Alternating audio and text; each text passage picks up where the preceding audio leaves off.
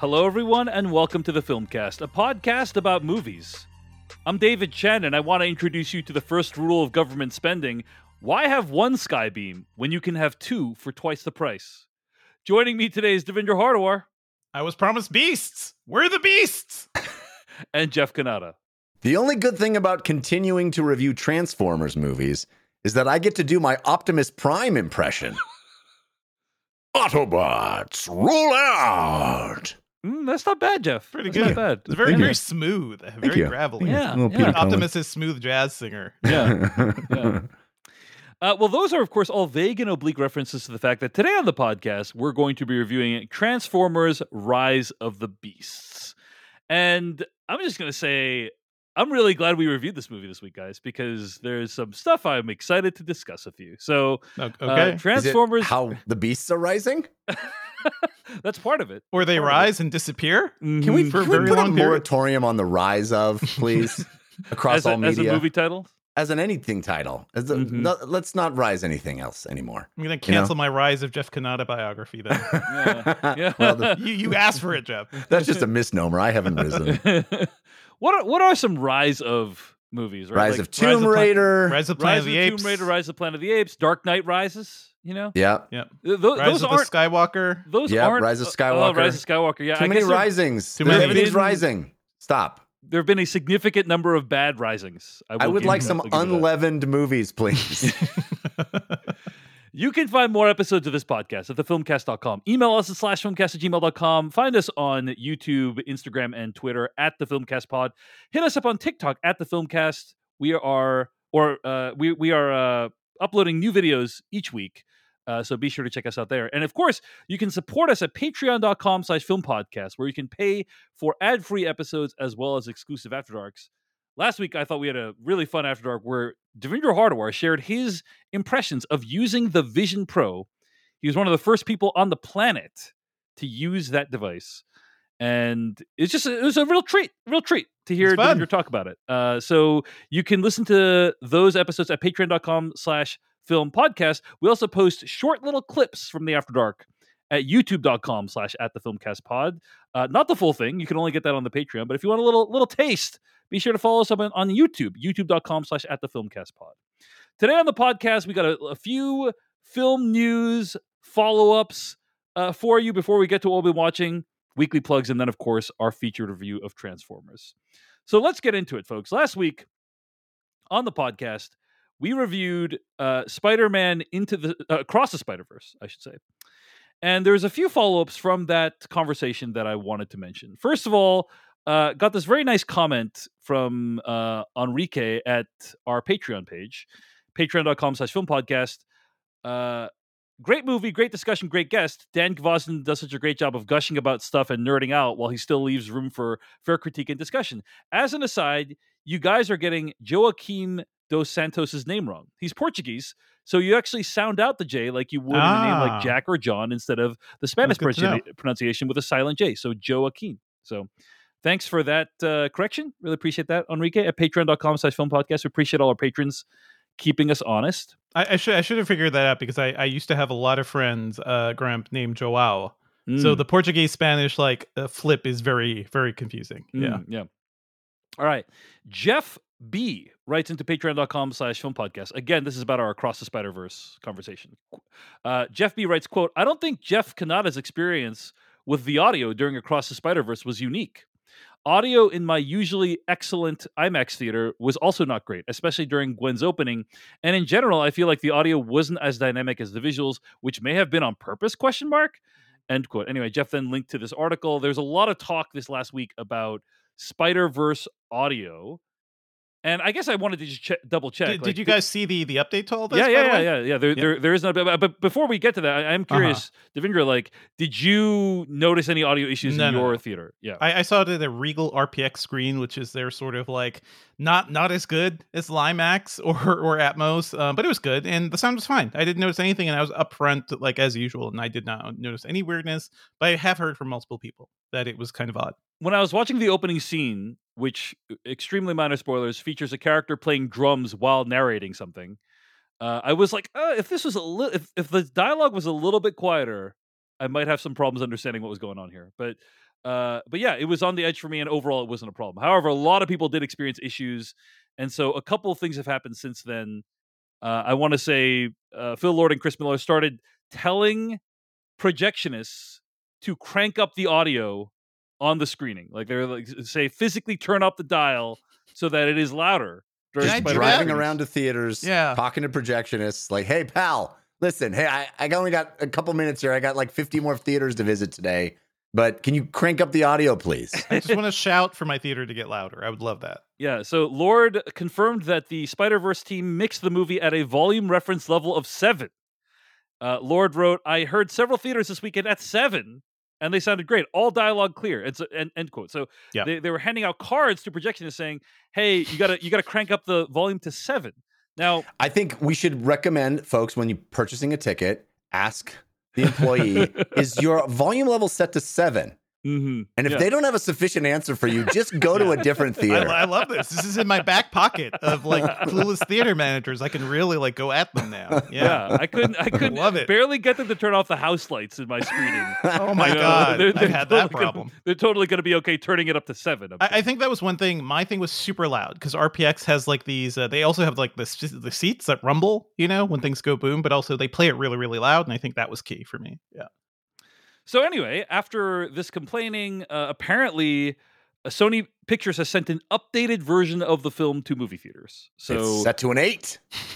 This is the magic of using digital, DCPs, as you can correct movies. They hit the normalize button. Right, hit the normalize button, send out of theaters, which is, on the one hand, it's like, wow, we live in an age of wonders and that's magic. On the other hand, it's like they couldn't have done this before they shipped the movie in the first place. Well, the thing is, they're probably testing it on like world-class theaters, right? And in the real world, our theaters are garbage. So you really got to test your movies in garbage theaters, you know? Indeed. Like that's really what it is. Absolutely. Watch it on a phone, on a smartphone, and can you still hear Spider-Gwen's narration? And if so, you're good to go. It's such a bummer. This movie has... Audio is such a big part of Across the Spider-Verse. It's such a bummer. It's is it the movie's fault or is it the theater's fault for not like hitting a volume that they expect? Like that is my question. Yeah. Do we have to pick one?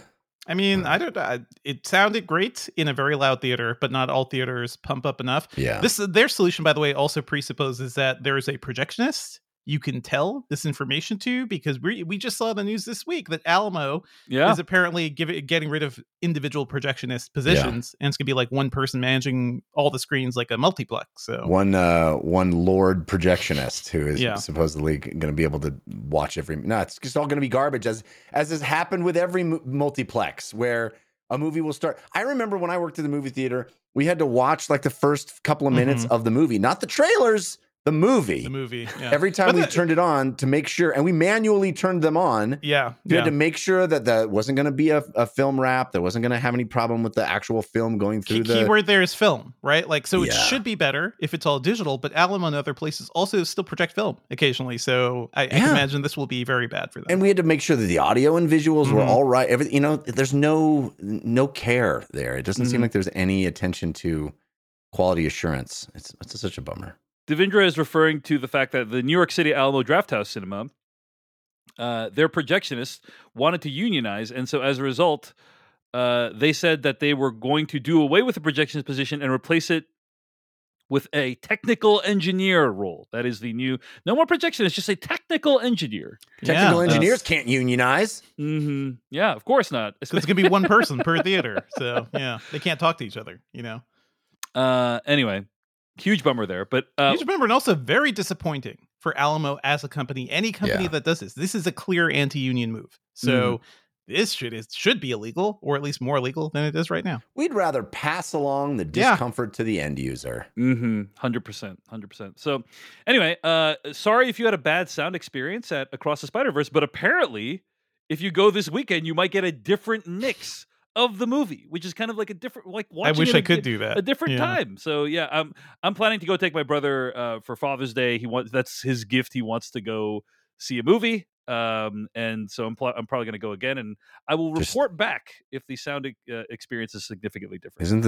It just shows you how the bar is so much lower for fathers. Absolutely. Just literally let me watch a movie. That's Mother's Day, Jeff. Like we literally convened the entire family, like every extended family, everyone in one location, big brunch, everything. Father's Day, it's like, I'm going to go see Spider-Verse with my brother. This is how it should be. 2 uninterrupted hours. Yes, that's absolutely. That's all I asked for. That's all I asked for. That's it. Yep. So one other thing I wanted to mention, which is just a quick check-in on the summer movie wager. Not good, guys. Not good for us. Across the Spider-Verse dropped around 54% in its second weekend to make $55 million, taking its domestic total to $225 million. That is excellent. Yeah. And it could make up to $350 million domestic, which would, if it did that, make it the #1 movie of the summer of 2023 at this point. Now, still a lot of summer left to go. Still got time for Guardians. Still got Oppenheimer. Still got Barbie. Still got rated R Oppenheimer, by the way. 3 hour long rated R Oppenheimer. No, sir. Yeah, not going to be here. I have a follow up on that, but point being, Peter Serrata putting Spider-Verse at #2 is seeming increasingly like a prescient choice. Very smart. I was tempted to put it at #1 because I was iffy on Guardians, to be honest. So who knows? Well, not iffy enough to actually do it. Iffy. Yeah. On that note, it also looks like at this point, Barbie is tracking to open at around double what Oppenheimer is going to open with, which means mistakes were made. Which means that anyone who put Oppenheimer above Barbie, which is most of the people on the wager, I think, it's not going to go well. So, as usual, the summer movie wager is a great demonstration of how none of us knows anything, and we are completely unqualified for our jobs. So, at least good times. Remind people annually. Most of us put Barbie above Oppenheimer, in different places. Got it. Yeah. Well, that was mostly a comment for Jeff Cannata. So I'm an idiot. That's my bad. Oh man. I'm looking at Jeff now. That's gonna be pretty decisive for Jeff, I think. But anyway, okay. Speaking of Oppenheimer, there's one last thing that I think is actually worth discussing, which is, according to Puck News, Matt Bellany has posted a new report saying Tom Cruise is pretty pissed about the fact that Mission: Impossible is going to lose its IMAX theaters to Chris Nolan's Oppenheimer. Maybe they should have blown up a bomb, you know? Mission Impossible Dead Reckoning Part 1 opens on July 12th and will be on most IMAX screens. However, 9 days later, Nolan's Oppenheimer movie is going to open and apparently will have all IMAX screens for 3 weeks. Yeah. Wow. They didn't see this coming? It's Christopher Nolan. We knew that movie was coming for that date, right? So many contradictory feelings about this, right? Because on the one hand, I am like, Christopher Nolan has an amazing relationship with IMAX. He's done an IMAX daddy. Yeah. He has done more than any other individual on earth to advance the cause of IMAX screens. He's single-handedly keeping that company afloat. So yeah, he has tested the boundaries of the format in ways that are exciting and interesting.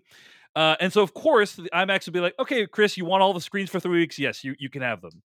Meanwhile, Mission Impossible Dead Reckoning was never like it. That release date has been pushed back multiple times. I can imagine a situation where they didn't anticipate that there's going to be another big movie that wanted some big... Literally the only movie you should worry about if you're prioritizing IMAX. Where is Nolan? What's Nolan going to do? We should not be anywhere near that. Absolutely. Yeah. 100% I agree with you, Devindra. So this man can take a motorcycle off a mountain? And can't judge where the release date is going to be for Oppenheimer. Oh man! So on the one hand, it's like, yeah, of course, Chris Nolan has put in so much work. Mm-hmm. Of course, he should get the screens. On the other hand, Mission Impossible: Dead Reckoning almost certainly going to make more money than Oppenheimer, right? Like, there's almost no doubt about that, and probably would make more money on IMAX screens. But it doesn't need the IMAX screens. That's right. Oppenheimer is filmed, on IMAX cameras. It will take full advantage of the IMAX screens. I can imagine Tom Cruise in this meeting. Like, really, it's the vibes of the last Succession meeting. I am the last Hollywood star. I need these screens. Devendra, if I recall correctly, Fallout did have some full IMAX sequences. Yeah. Yes, it did. So it wasn't wasn't like completely filmed. Like, my sense is Oppenheimer will be like mostly full frame. Well, there's going to be a lot of IMAX sequences of Dead Reckoning. Yeah, exactly. Yeah. Not as many as Oppenheimer.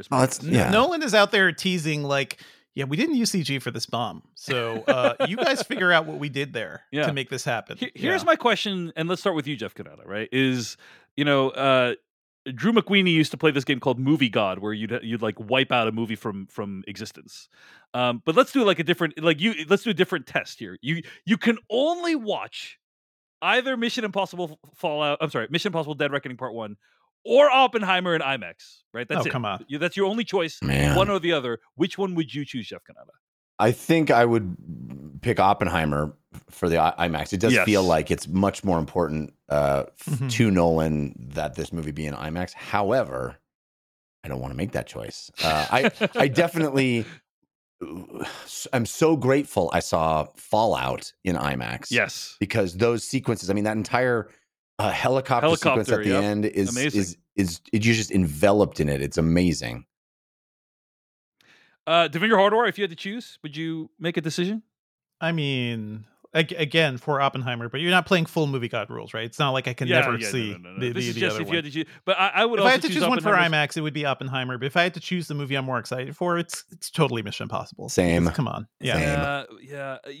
I'm kind of in the same boat, but yeah. The thing, it's I think Oppenheimer will take better advantage of the IMAX like full frame format. By the way, of which there are only I think roughly 19 locations in the country where you can watch Oppenheimer in full IMAX. Tickets are available now, by the way, and they are selling out. So there is one near me at the Mall of Georgia. I just need to like figure out how to get those tickets. Yeah, yeah, I'm looking forward to it. But I'm in the same boat as you guys. Like Oppenheimer will take better advantage of the IMAX, but Mission Impossible: Dead Reckoning Part One is going to be probably a more fun film. A more action-packed film. So yeah, I think it's more a sure thing that I'm gonna enjoy it than Oppenheimer, which, you know, I'm more curious about, but it also feels like it could really be a movie that, you know, there's been a few Nolan movies that didn't actually feel like home runs to me personally, so who knows.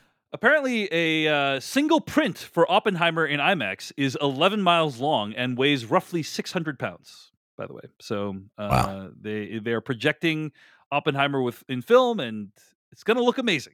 I am planning to see it at the Pacific Science Center in Seattle, Washington, one of the few full IMAX screens left in the country, and I am really excited about it. But yeah, Mission Impossible: Dead Reckoning Part 1, man. I can't believe we're just like 6 weeks, or not even 6 weeks, like a month away from Mission Impossible: Dead Reckoning Part 1, a movie I've been waiting for many, many years. So a lot of exciting times right now at the theaters. All right, that's a few pieces of film news. Let's take a quick break for a sponsor. We'll be right back with more and what we've been watching right after this. This episode of the Filmcast is brought to you by BetterHelp. I want to ask you a question right now about you, about how much you take care of you. If you're anything like me, you spend most of your week worrying about other people. I'm a dad, I'm a husband. I spend a lot of time during my week worrying about my family and caring for them and not really putting myself first, not really having the balance that I need in my life to worry about my own needs, the things that are going to be important for my wellness, my mental health. It is so easy to get caught up in what everybody else needs that you kind of put yourself last, that you never take a moment to think about what you need from yourself. Does that sound familiar? I bet it does. When we spend all our time giving to other people, it can leave us feeling stretched thin and maybe even burned out. I know that certainly happens to me frequently. Therapy can give you the tools to find more balance in your life so that you can keep supporting others, which is very important. It is important to be that person in everyone else's life, but without leaving yourself behind. I can tell you therapy has helped me find that balance in my life. If you are thinking of giving therapy a try, give BetterHelp a try. It's entirely online. It's designed to be convenient, flexible, and suited to your schedule. All you do is you fill out a brief questionnaire, and then you get matched with a licensed therapist. You can also switch therapists at any time for no additional charge. Find more balance with BetterHelp. Visit betterhelp.com/filmcast today to get 10% off your first month. That's BetterHelp, betterhelp.com/FILMCAST. All right, Devindra Hardawar, let's get to what we've been watching. Hit us up with something you have been watching this week, Devindra. I watched a movie that literally doesn't exist, that came and went from a notable director. I heard nothing about it. I may have seen a poster here or there, but we've moved on to this director's other movie, which is in theaters right now. But on the plane, on the way to the Apple event, I saw Operation Fortune: Ruse de Guerre, and this sure is a movie, right? This sure is like, it feels like Guy Ritchie wanted to hang out with Jason Statham, and they were like, well, we need somebody to pay for this vacation, right? We need a studio to fund us going to Greece and I think Spain, I think a bunch of different places that look beautiful. And the pitch is, I'm just a very, very vain secret agent, right? I want the best planes, I want the best stuff. That's it. I just want to live the good life. Let's make a movie about that. And they did. It's called Operation Fortune. This is a perfect plane movie because it is entertaining enough to keep me interested as I was like freaking out about what I had to do for Apple and just gearing up for all that stuff mentally. It has Jason Statham kicking butt. It has Guy Ritchie occasionally like waking up, you know, and doing cool stuff. I think there's an opening sequence of this, which is actually really cool. There's opening to somebody's footsteps, flashing back to an operation that recently happened. But man, is this just a weirdly lazy movie coming from Guy Ritchie. Like, this feels like he kind of wanted to do the Man from Uncle thing again, except with like a minor percentage of the style and humor and energy that is in that movie and the cast, to be honest. Like, I like Jason Statham. I like Aubrey Plaza, but man, they were just asleep during this movie. But I saw it and I was like, instant Dave Chen movie, to be honest. So what did you think, Dave? So I also saw Operation Fortune: Ruse de Guerre this week. My wife and I almost watched this. You know, we visited Dana Point recently in California, and I remember walking to a local theater, and there was this movie called Operation Fortune in the theater, and I was starring like, Hugh Grant, and I was like, I've never heard of this movie. Yeah, like, nothing. It's getting a theatrical release this weekend. Anyway, Operation Fortune: Ruse de Guerre is now on video on demand. And it was on sale this week for $10. Yeah. So I was like, you know, I've had my eye on it because Guy Ritchie generally delivers a good time. You know, sure. Like... we can rely on him for good sits, except for maybe Aladdin, you know? Yeah. But this movie is pretty rough. And I would say, like, there's a couple reasons why it's rough. First of all, I think everyone is really miscast in this film. Yes. Specifically, Jason Statham and Aubrey Plaza. I don't think they... were asleep as you describe it, or I don't think they did a bad job, but they don't fit these roles particularly well. Jason Statham plays a secret agent that likes all the nice things, so he likes kind of private jet, like an ultra Bond, like an ultra James Bond, basically. Jason Statham is not that persona, like, and does nothing to modify the way he comes across. To appear as though he is that kind of guy. He is still tough guy Jason Statham. Yes. Who would rather have a pint than a fine glass of wine. It makes absolutely no sense. I'm like, what is, why are they having Jason Statham play this character? Aubrey Plaza plays the person in the chair. Uh-huh. And she's fine. No, I love Aubrey Plaza. Like, I love Aubrey Plaza. She's awesome, you know. Emily the Criminal, Ingrid Goes West, like amazing actor. But this is just not like her, like cracking wise. It's just not the kind of role that she plays. They put like a Parks and Rec Aubrey Plaza character in here, but that is not the energy of this movie, or at least she's not like breaking out of the things she always does. I loved Emily the Criminal. I also feel like I could see the limits of her capabilities in that movie.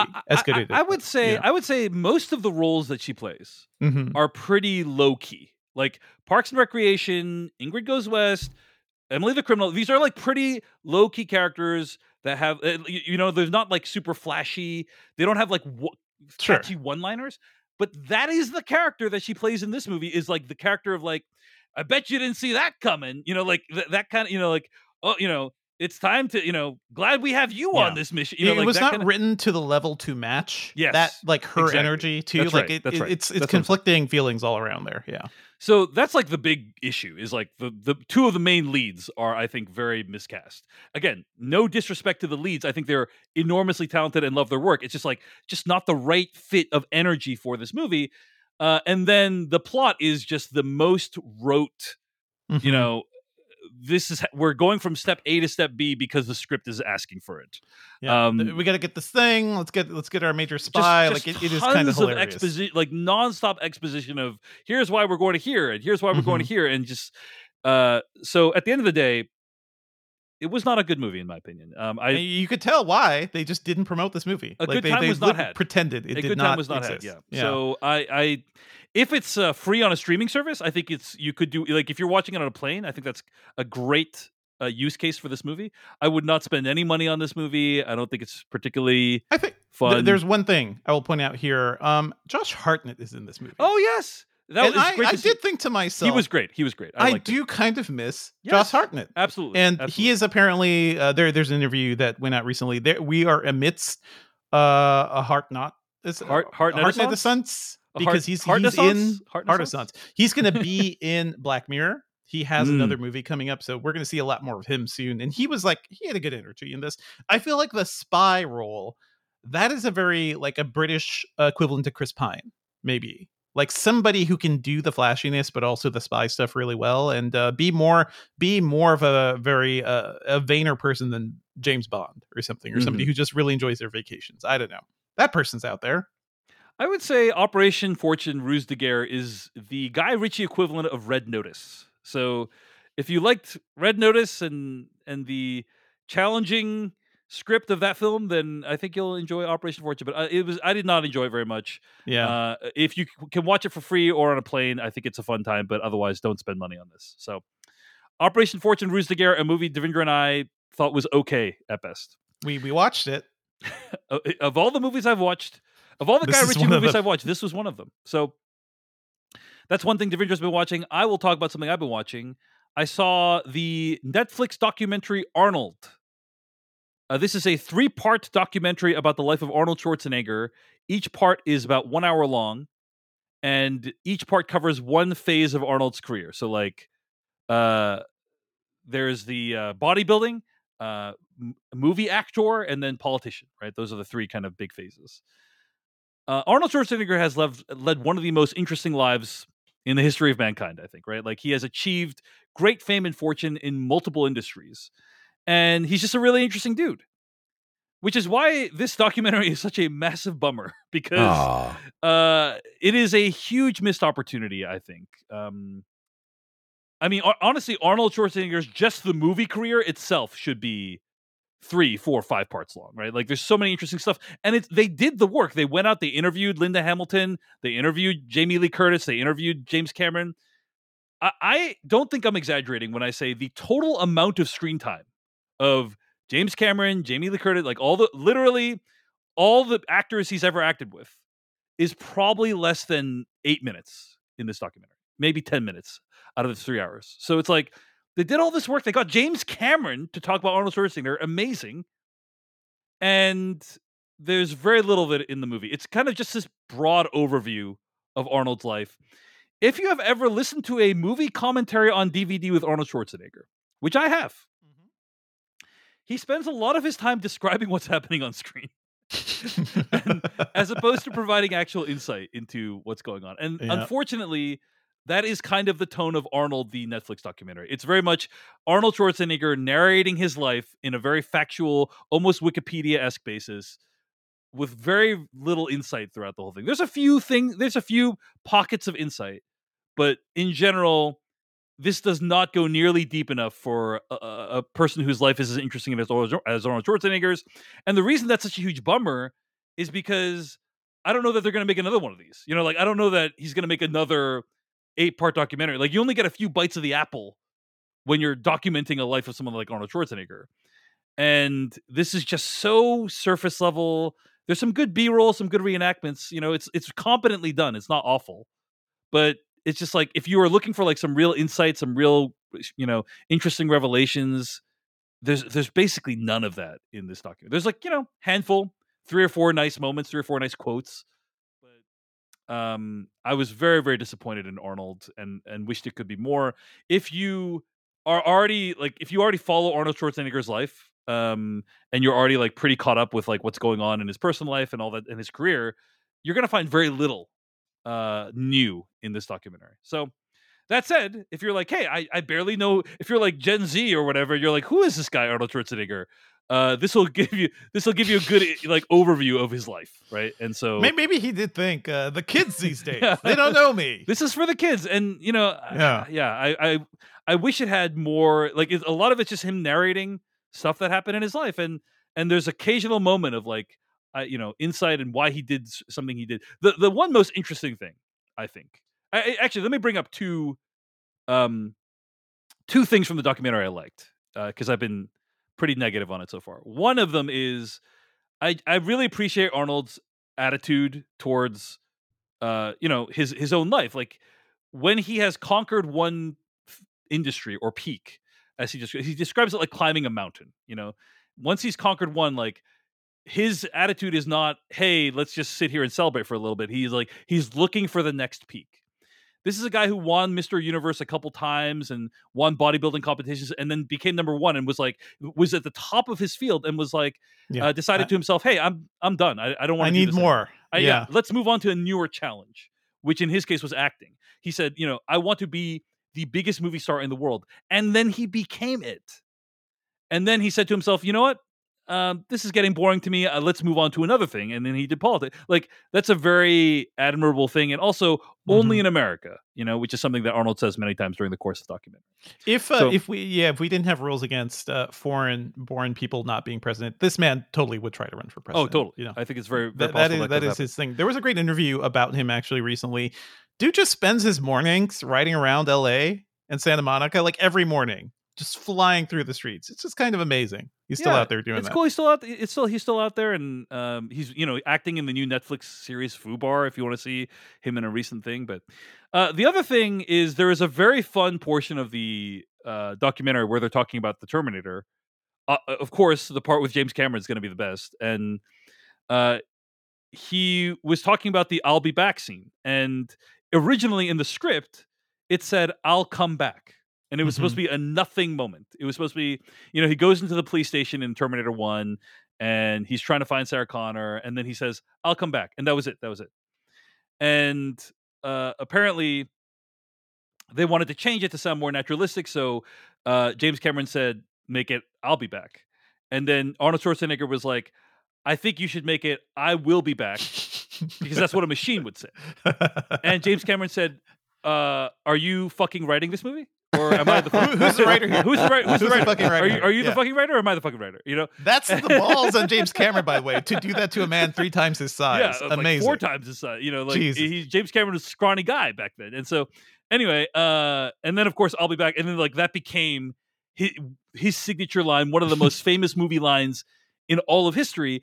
And it just struck me that these things that become part of our culture, they're often incidental accidents, like of time and space. Like there's no it could have been, he could have easily said, I'll come back if things were different on the set that day, and instead it was, I'll be back. And, that's when James Cameron learned 3 words. That's all you need to hook people. 3 words through all my movies. I see you. I got it, Devindra. So that was a nice moment, and kind of reinforced me. The things that become like a massive deal, or the moments that become a massive deal, are often just these little accidents or not planned. Things that didn't go according to plan. So it wasn't like there's nothing of value in this documentary. It just really was a massive missed opportunity, and kind of a bummer as a result. That's a shame. So, yeah, that's Arnold on Netflix. It's one thing I've been watching this week. Jeff Cannata, hit us up with something you've been watching. Well, I checked out the first 2 episodes of the new Max series, HBO. I don't know how to refer to it anymore. It's HBO on Max. HBO on Max? Yeah. No, I think it's actually Max, the one to watch for HBO, Devindra. Yeah. Max, the one to watch for HBO. Well, when you go to Max, you have to look for HBO, is the thing. I hate all of this. Yeah. I hate it. Anyway, it's a show called The Idol. And this is a show about basically an analog to Britney Spears, played by Lily Rose Depp. And I will tell you about my experience watching this. I thought I put this on going, you know what? I want to check this out specifically to talk about it on the film cast. Because I don't know if I would have. Thanks for that, Jeff. Appreciate that. Not for you. Okay, Jesus. I appreciate you wanting to level up the audience, for the listeners. Level up the podcast. Yeah, okay, no, all right, I care about them. Okay, not you. I wish. Anyway. I mean, I was thanking you on behalf of the pod. You not speak. How dare you? Okay. All right, Jeff.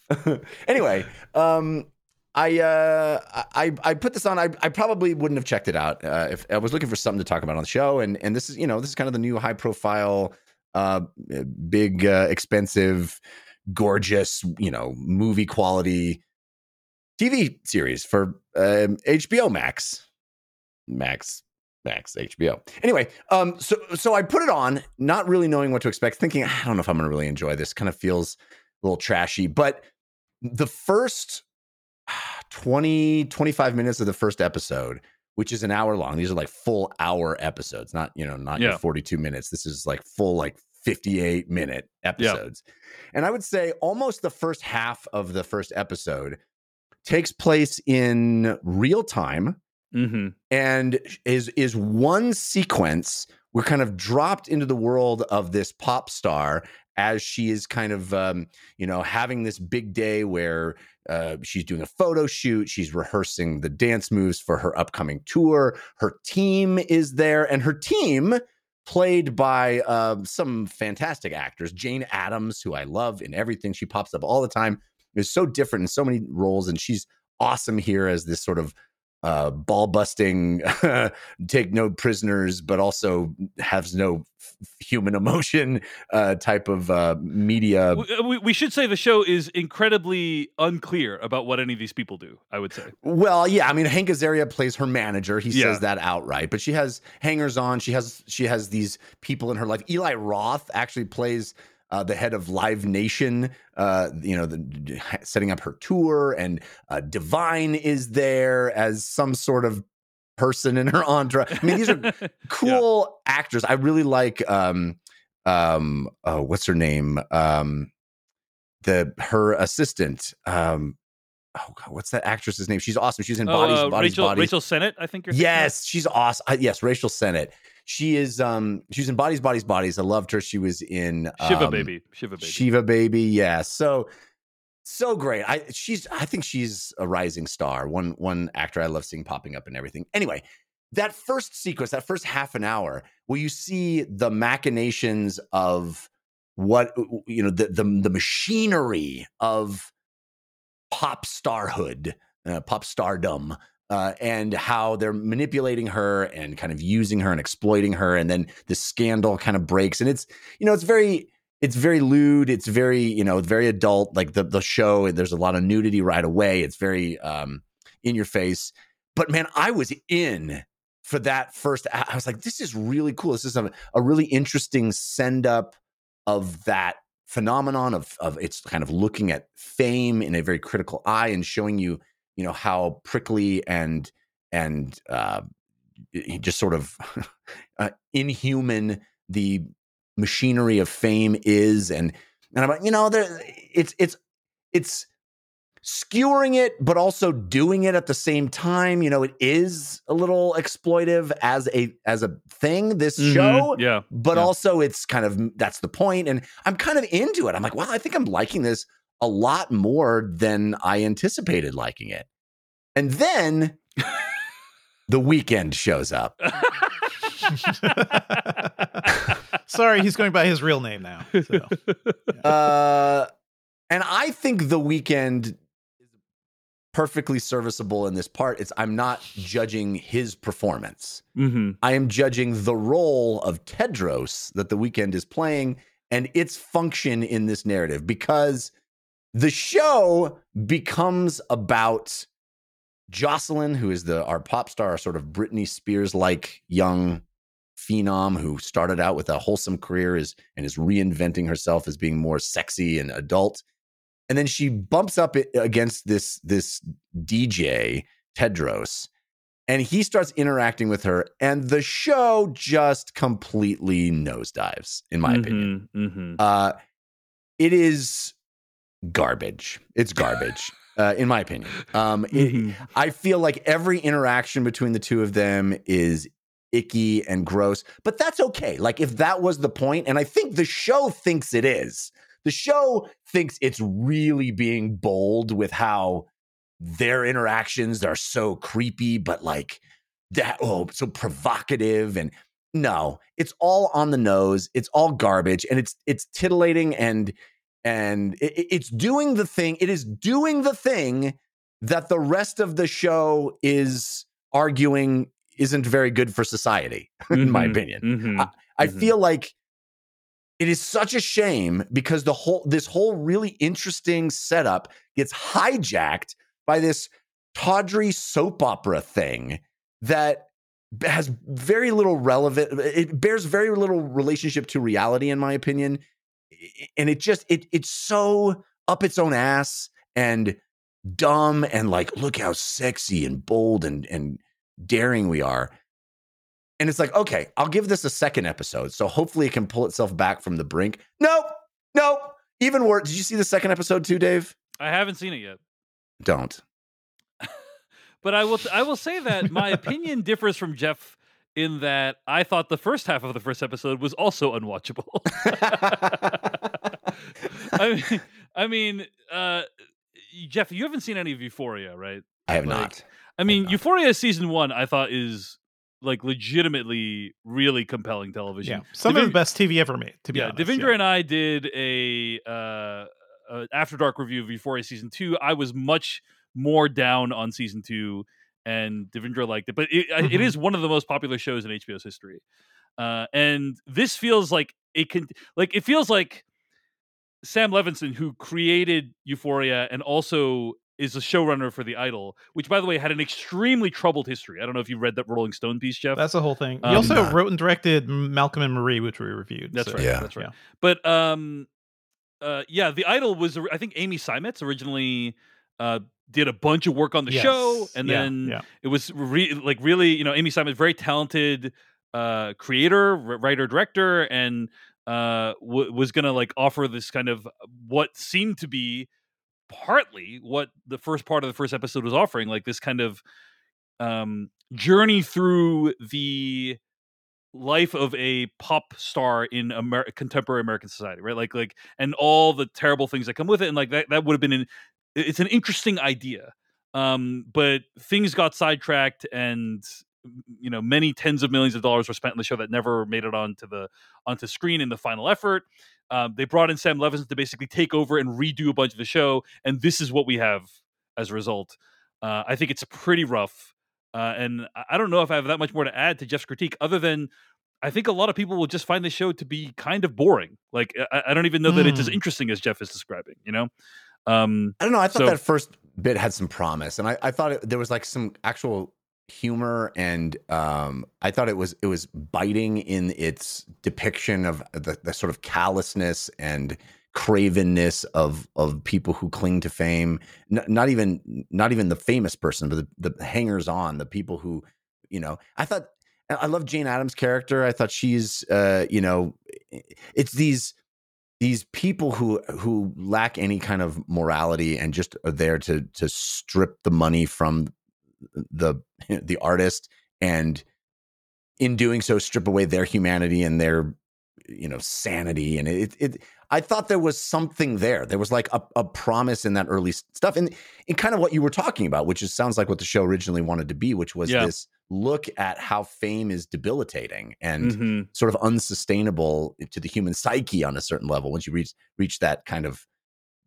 grand level of fame. But man, does the show just completely get sidetracked by this garbage plot? It's so garbage. And let me tell you, David, the second episode makes the first episode look like Succession. Okay. Yeah. So pretty rough. I think it's safe to skip this one, but I know there's a lot of people that are kind of morbidly curious about it. I mean, think Devindra falls into that category. Yeah, you know? I got to see it. Like, yeah. I think like Sam Levinson, perhaps like the ultimate nepo baby, right? Son of Barry Levinson. I think a lot of people rolled their eyes when he started getting into directing and writing stuff, but he did that movie Assassination Nation, which was very good. I really liked Euphoria season 1, so I got to give it a shot. But man, nothing about this sounds good. Yep. I will tell you, though, Devindra, we had that talk not too long ago about sort of the lack of sexy and the lack of sex in media and American media in the last, decade. This show definitely wants to be sexy. Yeah. And I think that's what Euphoria does, too. Yeah. So I'm not surprised. Euphoria has a lot of that, too. And often to an objectionable degree. If you read reports about the beginning of it, I'm like, it's kind of making a comment on that. And then not too long into it, it becomes the worst excesses of it. And almost it's cringeworthy, I think. Yeah. There's not a phrase I like using, but this one applies. Well, that is The Idol. It's on Max, the one to watch for HBO right now. That's one thing Jeff and I have been watching, and we don't recommend it. Let's take a break for another sponsor. We'll be back with more What We've Been Watching right after this. Let me tell you about our sponsor, Double Fine, and Double Fine's incredible docuseries, Psychodyssey. Wow, this show is awesome. If you're like me and you love great behind-the-scenes, nitty-gritty, how stuff is made, how great art comes together, how a team of people have to leverage all of their skills, have to endure hardship, have to go through the tough things to make great art, you're going to love this. And if you're like me and you love video games, in particular, great video games, in particular, Psychonauts 2, Double Fine's original, incredibly fun, hilarious action-adventure game. This is a in-depth look at what it took to make Psychonauts 2. Tim Schafer, one of the most charismatic and funny and fun and smartest people in video games, is at the heart of this. But the entire culture, the entire company of Double Fine is on display. It's warts and all, what it took to make Psychonauts 2 come to life. This is an incredible documentary series. And you don't have to take my word for it. Listen to Danny O'Dyer from NoClip, who says, "It's a dream come true, holy hell." Yeah, a dream come true. MinMax called it the greatest game development documentary ever made. And you know what? I'll second that. If you're not watching Psychodyssey, you're missing out on one of the coolest, most fascinating, most honest looks at game design available anywhere. And you can watch the entire series for free with no ads right now in 4K with real captions made by a human, by going to doublefine.com/filmcast to start your Psychodyssey. Go to doublefine.com/filmcast now to start your Psychodyssey. Devindra, hit us up with something else you've been watching. So on my flight back from Apple, I was like, I need another movie. I need to decompress. And I checked out this movie that has been recommended quite a bit. It's called Linoleum. It stars Jim Gaffigan. It's directed by Colin West. It's about a children's science show host who finds himself at a sort of midlife crisis. His wife is pretty much getting ready to divorce him. His wife, played by Rhea Seehorn, by the way, who is very good here, but also is once again sort of like the exasperated partner to a guy who's just trying to figure himself out. And this movie is ultimately like this guy dealing with all these problems, and very surreal things start happening around him. A car falls out of the sky right next to him. And this is in the trailer. There's a person in the car that looks exactly like him. It's a character also played by Jim Gaffigan. And eventually we come to learn that this person is sort of like invading his life and his space a little. And Jim Gaffigan's character, like the sad sack character we introduced you, he has a main, like his goal in life is to just build a rocket. And that's what we spend the rest of the movie doing. It is a quiet and sweet movie and kind of funny. And, it is very much an indie comedy / dramedy type of thing. But I don't feel like it really lifted off, to be honest. Like, I don't feel like it did anything more than put Jim Gaffigan in one of these roles of a guy trying to find himself in life and people around him just like not fully understanding what he's doing. And I would have liked to see Rhea Seehorn, I don't know, maybe a little more active in a movie like this, because it feels like a lot of what we saw her doing in Better Call Saul as well. But there's a lot of like great visual inventiveness in this movie, and it's it's funny enough. I think it's a good sit, and if you like Jim Gaffigan, I think you'll probably enjoy it too. So that's Linoleum. It's on streaming right now. It is the Operation Fortune: Ruse de Guerre of middle-aged dramedies. I wouldn't go that far. I think it has more to offer, but not like I don't think it really breaks out from this mold. Mm, yeah. Mm-hmm. Well, it's available on video on demand. The movie's title is Linoleum, and Devindra kind of enjoyed it. I want to talk about a documentary series I watched called Shiny Happy People. This is on Amazon. And according to Amazon's charts, it has, for a lot of the last week, been the number one streamed title on Amazon Prime Video. Shiny Happy People is a documentary about this group called the IBLP, the Institute in Basic Life Principles, and specifically about the Duggar family, who subscribe to their beliefs. Are you guys familiar with the Duggars? Unfortunately. Yeah. So the Duggar family was part of a TLC American television series called 19 Kids and Counting, where it's about this family that had 19 kids, and it's like, hey, let's watch this family and see how they manage this wild situation. The Duggar family subscribed to the IBLP's principles, the IBLP's beliefs, and that includes the belief that you should have as many children as you are physically capable of having. And then a few more after that. And a few more, because that is what God designed. Like, children are a blessing from God, and also a way to communicate the word of God and his blessings to the rest of the world. So it makes sense to have as many of them as possible. And when you dive into the beliefs of IBLP, as the documentary makes clear, it's basically a really good way to run a cult, like a small cult that also happens to be your family. You know, like, it's especially attractive for toxic dudes who are like, I've always wanted to run a cult where, like, everyone listens to me and does what I say, and where, like, I have, like, dominance over this entire household and blah, blah, blah, blah. So it's like the rules of the IBLP feed right into that. And as a result, you can imagine a lot of abuse and terrible things come out of it. And that's most of what Shiny Happy People is trying to explain. It's like, hey, 19 Kids and Counting, it sounds like a really potentially wild madcap situation, zany, but a lot of terrible things happened in the household.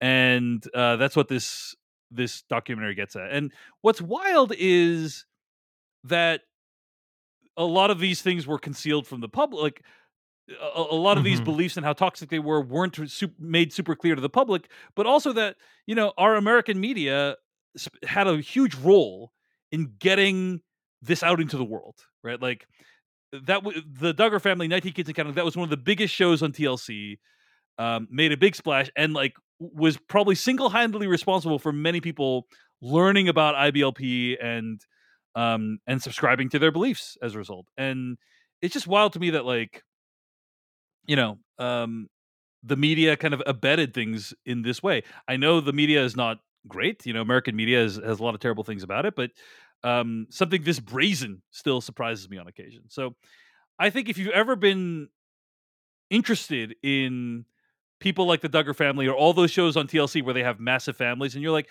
I wonder how that works.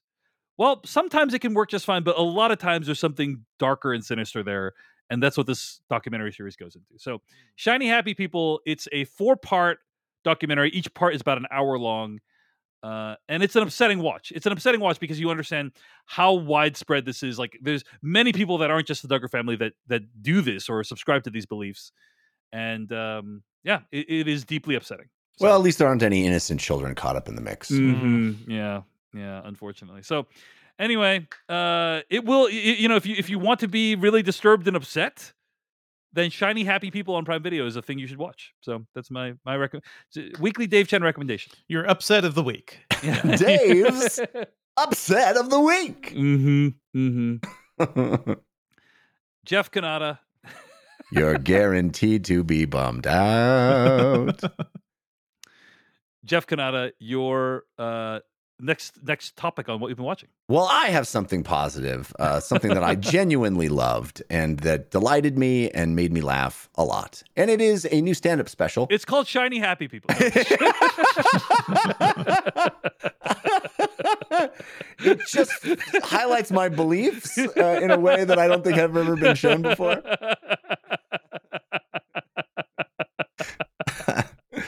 No, it's a new stand-up special from Sarah Silverman, who I adore and has been knocking stand-up out of the park for decades now. And she's got a new stand-up special called Someone You Love. Highest possible recommendation if you enjoy stand-up comedy, especially stand-up comedy that actually has a bit of a bite to it, has a point, has... she is remarkable in that, and it is on display in this special over and over again. She crafts jokes that are incredibly smart, incredibly funny, have a point of view that, is challenging and, maybe not comfortable for a lot of people. And then the joke itself is so funny. And then she'll recontextualize the joke she's already said a few minutes later into something where you go, oh, brilliant, amazing. Like, she'll twist her own joke, come back to her own premise, change it up and recontextualize it and realize, oh, that joke was just a setup for this, but it lived on its own. It stood on its own. It was funny in and of itself. And yet here we are now, back where it feels like that was just a setup to do this. And she's just brilliant. It's brilliant. There are a number of really wonderful sequences that I've related to my wife a bunch of times. And she's like, I got to watch this for myself. Highest possible recommendation. I am a connoisseur of great stand-up comedy, and I would put this up there with, with my favorite specials. It's great. It's called Sarah Silverman, Someone You Love. And I believe this is available on Max, the one to watch for HBO, right? I believe it is on Max, the one to watch for HBO. Yes. Very cool. Well, I'm looking forward to checking that out. Big fan of Sarah Silverman here as well. Devindra Hardawar, hit us up with something you've been watching. I've also got something on Max, the place to watch for HBO, but it's not an HBO show. It's a Cartoon Network show. It's a Cartoon Network show. It's called Unicorn Warriors Eternal. And the show kicks so much ass. It is the new series by Genndy Tartakovsky, a creator I have always loved, the creator of Dexter's Laboratory and Powerpuff Girls too, right? Yep. Or at least he was involved with that. Samurai Jack, everything. He most recently did a dialogue-free show called Primal, which is very good. This series is fascinating because it is sort of like it is... fantasy steampunk. It is set in industrial revolution era London, but there's steampunk technology around. It is about a trio of warriors who are reincarnated over time to fight a great evil. It also looks incredible because it's taking influences from Max Fleischer cartoons, so the old Superman stuff, Osamu Tezuka, specifically Astro Boy, and just classic Disney. So you have this very, very high fantasy good versus evil battle, but also all the characters just look so distinct.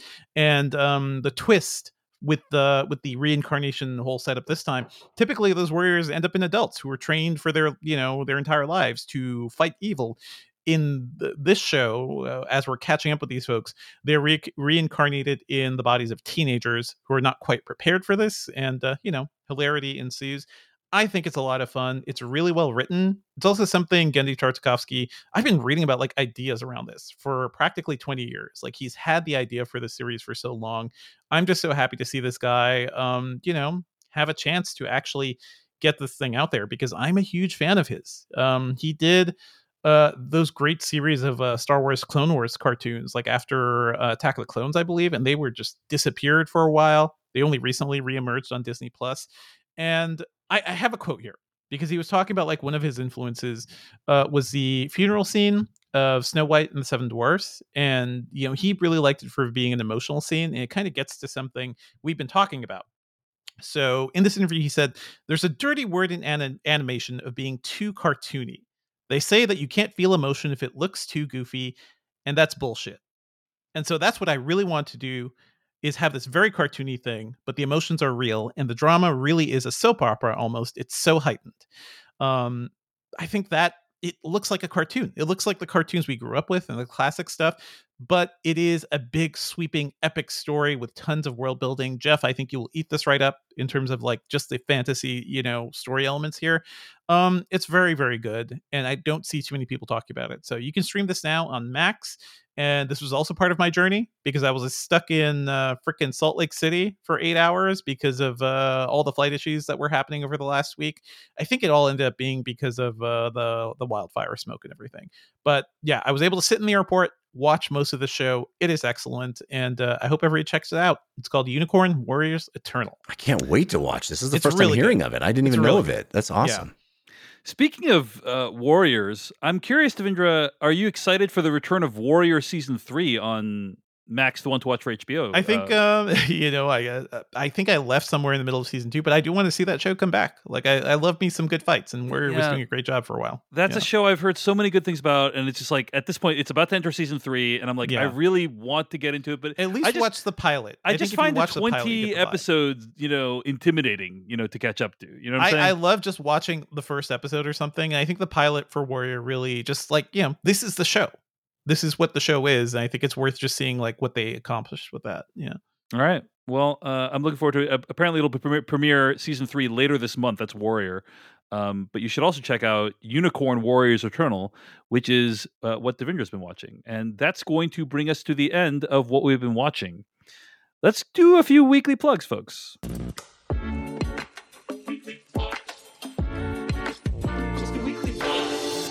Weekly Plugs, the part of the show each week where we plug something else we've been making. As we are recording this, a bunch of subreddits on Reddit have gone dark to protest some really dumbass decisions made by the leadership over at Reddit. I realized that a lot of social media companies these days are run by assholes. What? And that's kind of a bummer. So I wrote about that over at my free newsletter, Decoding Everything. You can check it out at decodingeverything.com. Headline, it sure would be great if our social media companies weren't all run by jerks. So that's something I have been working on. Devindra Hardawar hit us up with a weekly plug. Sum total of the article. Yep, that's the whole thing. That's pretty much it. If you get into this business, you're probably a garbage person. It would be great. That's the conclusion here. I spent the time after Apple reviewing Apple. So I also spent much of the weekend reviewing the new Mac Studio, which is super fast and really cool. And I do want to say, I think my main takeaway from this thing is that Apple also announced a new Mac Pro with the M2 Ultra chip this year. It is very strange to me that this Mac Studio also has the same exact chip. It just doesn't have internal, upgrading, and very few people need that anymore. I think you, Dave, anybody looking for big Mac power that wants to produce video and do all sorts of heavy duty stuff with your systems, get one of these Mac Studios. You'll be happy for a very long time. You can't even upgrade the RAM on the Mac Pro because of the way these chips work. Everything has to be unified. So the case for the Mac Pro is honestly a lot less strong than it used to be. That thing also costs $7,000. So I was listening to the Accidental Tech podcast talk about it as well. Mm-hmm. The new Mac Pro. And it's just this can't have been what they imagined. There were rumors that there was going to be an even more powerful chip in the Mac. Exactly. Mac Pro. But it's there is very little. There is a very weak case. Yeah, a weak case, not like a physical case. I mean, a weak argument for getting the new Mac Pro. The Mac Studio looks amazing. I'm recording this podcast on a Mac Studio right now. Hey. And so I'm a big fan of the Mac Studios, and it's the Mac Pro, it can't run, you can't plug GPUs into it, it's what's the point? You can plug some PCI cards into it, and it's for people in production houses who need I think there are Avid cards and different or storage things. That kind of stuff. So it's there's a few, it's so specialized now. So and you can do with Thunderbolt and other ports, you can get really fast storage that's external now. So I'm somebody who has built my computer since right before college, so even for me to say this all-in-one system is kind of just it. You just need this. It's a very it's a very strange thing for me to be saying it, but I think it's very good. So check out the new Mac Studio. My understanding is the Macs are the one to watch for Apple. That's true. No. Jeff Cannata, hit us up with your weekly plug. Hey, it's also the craziest time of year for video games right now. E3 is dead. Long live E3. But That doesn't mean that it's not crazy E3 announcement season. We call it the Summer of Games over on my video game podcast, DLC. We had Summer Games Fest. We had the big Xbox presentation. And we covered it in the latest episode of DLC. We had the PC Game Show. Today, as we record this, is Ubisoft and Capcom. And so if you go over to my podcast, DLC, you'll hear us talk. We did 2.5 hours on Xbox and the Summer Games Fest and the PC Game Show. We're going to release an ancillary episode tomorrow. I don't know when you're going to hear this, but the same week, we're releasing an ancillary episode about Ubisoft and Capcom. It's as much coverage as we can jam pack in, and it's fun. It's fun times. We had Anthony Taormina from Game Rant on. Lana Bashinsky is going to join us for the second episode.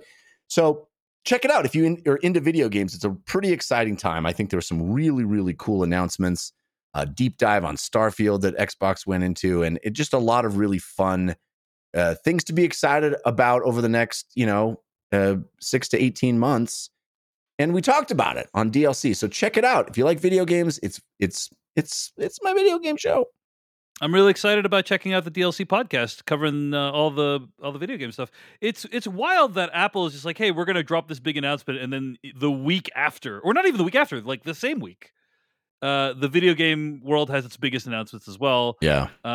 Really no rest for people who cover both industries like Devindra, I'm sure. So listen, Computex was like right before this too. And normally it's like, hey, you do Computex and then Apple has their thing and then you got to go to E3. So like it never ends. Yeah. Maybe August is a break. Indeed. Well, of course we want to plug the podcast, patreon.com/filmpodcast, where you can support the show and get ad-free episodes and exclusive After Darks, like our conversation about Vision Pro last week. And we got an After Dark about Asteroid City coming up in a couple weeks as well, so you can look forward to that. We never want anyone to donate if it in any way causes them financial hardship. But there's very easy ways to support us for free. Leave a star rating or a review for us on Apple Podcasts, or better yet, follow us on Instagram at instagram.com/thefilmcastpod. Share one of our reels. We're posting multiple reels each week, and it's a lot of fun stuff. And if you share a reel on your Insta story, it really helps to spread the word of the podcast. So we really appreciate anyone who does that as well. Let's take one last break for a sponsor. We'll be right back with more and our review right after this. All right, folks, let's get to our review of Transformers: Rise of the Beasts. For centuries, our kind has stayed hidden on Earth. But darkness has found us again. Prime. This is about the fate of all living things. Unicron is coming.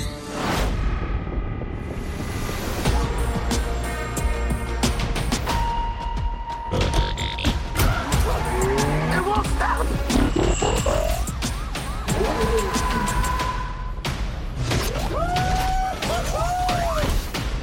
Back up. Oh, I thought we were boys. Welcome to the Filmcast review of Transformers: Rise of the Beasts. I'm going to read the plot summary from IMDb. During the 90s, a new faction of Transformers, the Maximals, joined the Autobots as allies in the battle for Earth, end quote. I'm David Chen here with Devindra Hardawar and Jeff Cannata. I do want to point out my ankle is badly injured today, and so it's propped up a little bit. So if I'm sitting further back or if I seem a little bit more lackadaisical than usual, it's not just because I don't care about Devindra and Jeff's opinions. Yeah, it's because you're in a lounge chair. You're just like ready to give up on this movie. Dave twisted his ankle running out of the movie theater to tell everybody what he thought of it. It's more of I'm in a rear window situation right now, where I'm sitting at home thinking about Transformers: Rise of the Beasts all day. But anyway, yes, that's why I'm a little weird. My position is a little bit weird in the youtube.com/@thefilmcastpod review. But Transformers, I remember one of my favorite tweets that Devindra Hardawar ever made was when he said, Dave Chen is great. But the second favorite tweet, no, I'm just joking. My favorite tweet is when Devindra Hardawar tweeted, more like Transformers: Age of Extinction of my interest in this franchise. That was a pretty rough movie. Transformers movie, and I didn't even get to hang out with Paul Scheer. What are we even doing? It's so true. It's so true. We did do a review with Paul Scheer. That was a lot of fun. But yeah, so Transformers: Rise of the Beasts. It's worth pointing out this movie made a little over $60 million this weekend, putting it on track for other Transformers movies like Bumblebee and The Last Knight in terms of domestic gross. The movie's doing pretty well in China, so there is some life left in this franchise yet. But Devindra Hardawar, I'm curious, after a franchise that has squandered virtually all of our goodwill because of endless movies that have been completely incoherent with nonstop violent action and just offensive racist robots and invocations of the Romeo and Juliet rule for absolutely no reason whatsoever. Yeah. What do you think of Transformers: Rise of the Beasts? Well, Dave, I was prepared to hate this movie and to hate this franchise because we have been subjected to so much, like so much that even Michael Bay himself like is disavowing the second movie. What was that one called? The one during the writer's strike where they basically just had no script. Revenge of the Fallen, I think. Is that what it was? Okay, I'll believe that. But yeah, they just kind of made a movie and nothing made any sense. And even as we reviewed it, I was like, this is the downfall of cinema. I was pleasantly surprised that I didn't hate this movie. I actually think there's a lot going for it. There's also a lot I didn't realize going into this movie because I had just basically we were working with the belief that we were not going to review this movie in general. You lobbied hard for us not to, Devindra. Devindra was on the forefront of us not reviewing Transformers: Rise of the Beasts. I was trying to save us, but you know what? There are a few interesting things here. I didn't know this was going to be a 90s period movie. I didn't know this was going to be set in Brooklyn. I didn't even realize it was starring Anthony Ramos, who I really enjoy and everything. So it has a lot of good elements. Also, Dominique Fishback is like a co-star here too, and she was in that Amazon show we were just talking about, and I think she's a really talented star. And also, this thing is directed by Stephen Caple Jr. He did Creed 2, but he also directed that new Transformers Earthspark series I've been talking about. That's the new CG one that's on Paramount. So I was like, okay. There's stuff happening here. I think the first half of this movie is actually fun and interesting and feels different. And the action is clear and I can see what's happening. And I love the music. I love the vibes of it. I love the sort of perspective of it because the Transformers movies have never done a good job of like highlighting, other people other than like white dudes. There is a very good Marky Mark joke in this movie. There is a lot of like great, I think anti-cop symbolism that is just like, it's kind of interesting. Like the perspective of this movie, it has an actual perspective other than Michael Bay, shooting action figures at each other. And then it has to turn into a wider Transformers movie. And then it falls apart because you got to do this thing. You got to do the big battle. You got to have the big, ray in the sky. I was disappointed in the second half, but I was surprised by how much I dug the first one and how much I'd like to see, this creative team, or at least Ray Caple Jr. and, and these stars, Stephen Caple Jr. and these stars like kind of come back and do something here. Ultimately, like this movie it's not for adults, Transformers are beyond adult comprehension. This was a show made to sell toys to children. That's what it is. And you're reminded of that. The word maximal should tell you all you need to know in that regard. Everything. But there were things I think we get a view of Unicron here. That was like, oh, that's a cool image. It's kind of scary for a world where the MCU was too scary to give. They were too scared to do Galactus. So, we got Unicron. There are things I liked. I didn't hate this movie, and that I think alone is an accomplishment, but I wish it didn't have to turn to such like a very stereotypical Transformers crap fest by the end. Well, that was what always made those original Transformers movies by Michael Bay so weird because they are based on this toy line, but they are. Most of them are 2.5 hours long, so they're really, really long. They have, in my opinion, PG-13 bordering on rated R action, just in terms of how violent and, how many explosions there are. And they have just patently offensive and juvenile humor. So it just felt like this weird mix of elements that for some reason led Michael Bay to spend, a decade of his life. It was Michael Bay's inner child, like let loose on a movie franchise, and he could do whatever he wanted. It was so weird. It was like we got an insight into his id via the Transformers series that just happened to be based on this toy line for kids, and it was like, but it could have been anything else. It could have been, you know, a movie series about extra fruit mix gum. You know, like I'm putting it up to the screen. And anything that explodes, just give him some of the sponsorship extra fruit mix. It could have been about Mentos. It could have been, you know, like, and it could have been about anything. And he didn't give a crap about Transformers other than that they were like giant robots that could kill things, right? And like I will also say, I don't hate the entire franchise. I've gone to bat for the first movie. I think the first movie is still fun. Enjoyable. There are Steven Spielberg's fingerprints in that movie. So at the very least, no matter what you think of Michael Bay, Steven Spielberg had a creative impact on the first Transformers movie. I think that was the first movie to be like, hey, you can make giant robots work alongside normal humans and make it look real. And as a fan of Gundam and as a fan of like Transformers when I was a kid, I've wanted to see that for a very long time. So I like the first Transformers. It just kind of all fell apart right after that. Jeff Cannata, your thoughts on Transformers: Rise of the Beasts? Well, Dave, I guess you could say my thoughts on Transformers: Rise of the Beasts is best summed up in the form of a limerick. Hit us, Jeff. Just because this one is comparable to the earlier films, it seems bearable. But a stupid MacGuffin and beasts that they stuff in makes this Transformer sequel still terrible. Wow. Stuff in. Yeah, no, no, yeah, nice stuff in use. Very nice. That was very good. And I'm sorry you didn't like this, Jeff. What's your reaction there? It is less bad, but not bad, right? It is less bad. Yes, yeah. There's a spectrum of bad. I will admit there's a spectrum of bad, and this is on the less bad scale, especially compared. I have never seen Bumblebee. I have not seen Bumblebee. I still need to see Bumblebee. Yeah, people tell me it's actually pretty decent. I have not seen that. I have seen Bumblebee. It is a decent kind of coming of age with Transformers action film. That's like a prequel to this one. Like this is a follow up to Bumblebee. Well, that's very clunkily referenced in this movie, by the way. Yeah. Why is this movie set in 1994? Because the music bangs like that. It's great. I love good. Yes, I love the music. Let me tell you why. I mean, I think there's many reasons to set this in 1994, but one big reason is it completely eliminates a lot of the baggage of the other Transformers movies. So is this a reboot? Yes. Is this a side boot? Is this supposed to have happened before the first Transformers movie? I think so. Yes. So they had this adventure and then they fucked off and then they can't. You know. Okay. Unclear what happened between this and the first Transformers movie, but you know. Well, I'm sure we have multiple sequels to tell us, one for each decade, moving up toward it. And then they left the 2000s one is just going to be. They're all going to be on those. Transformers caused 9/11. Oh no! They'll be on those blue IMAX through the whole movie. This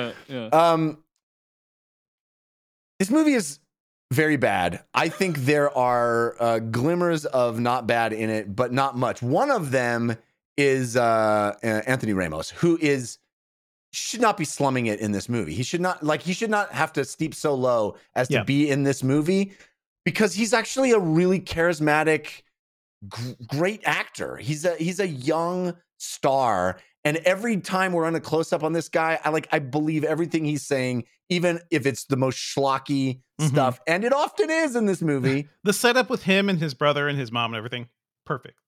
I really dug it. I don't know. Yeah. I think everything in this movie is, if you told me this movie was written by an AI, I would believe you.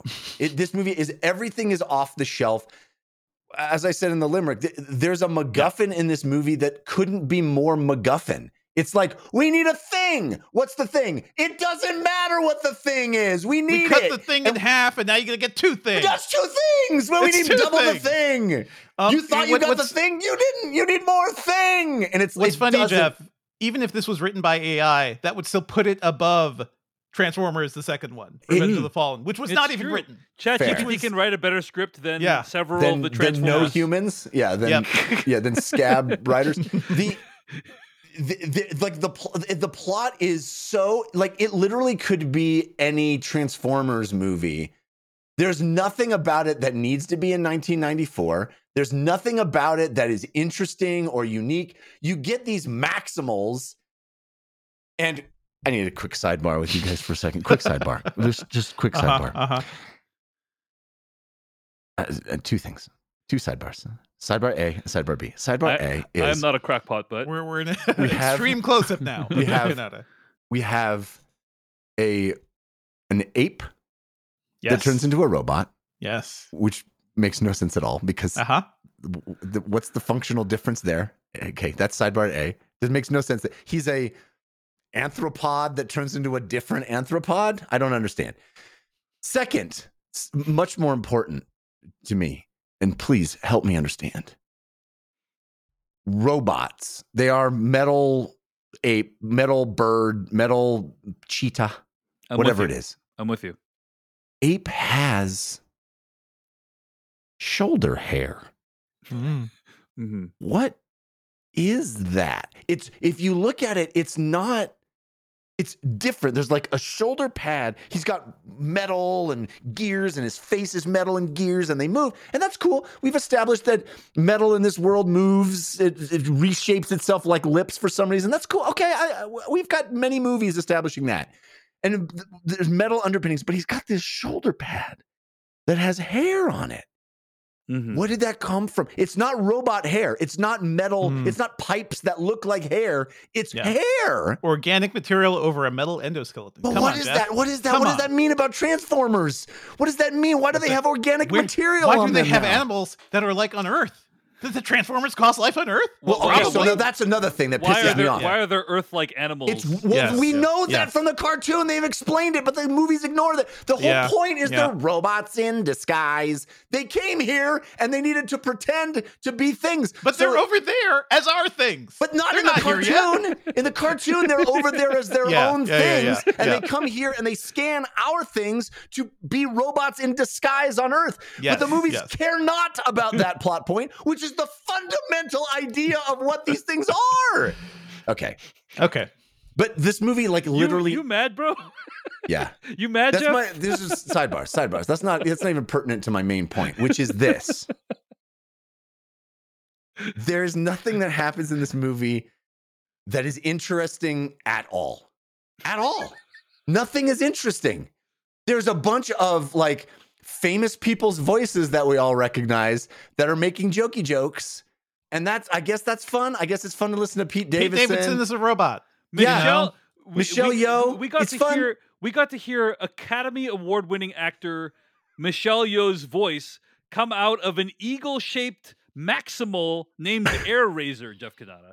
I don't know what more you want out of. I don't know what more you want out of cinema. Honestly, I'm not exaggerating in that I had a moment of existential crisis in the middle of this movie. I said to myself, self, what are we doing?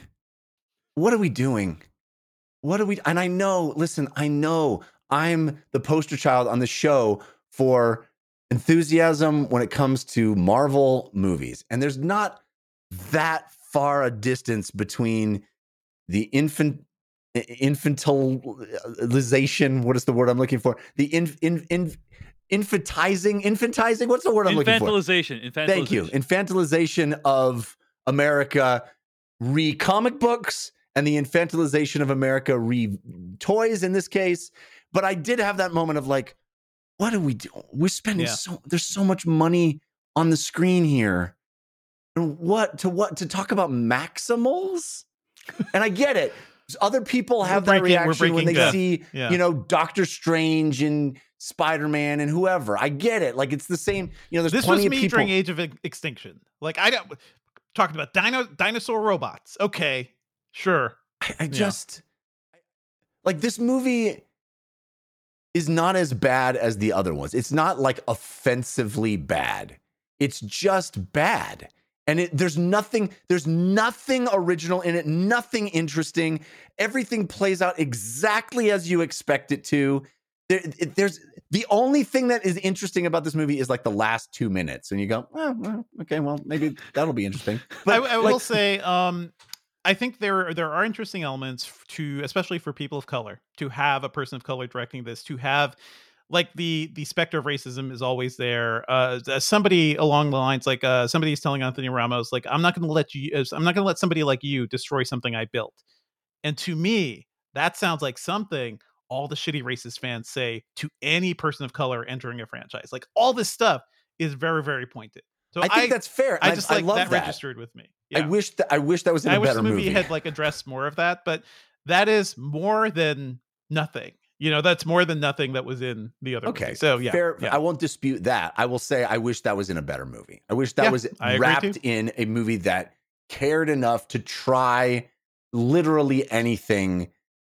That's like, literally the movie is about like, we need a thing, let's go get the thing and have battle. Like there's not even a plot. Also, we will talk about this maybe in spoilers, but there is a sort of like moral dilemma in this that does not exist in any of the others. And that's the thing that will save the Transformers will not save humanity, or at least like the thing that could save humanity screws the Transformers over.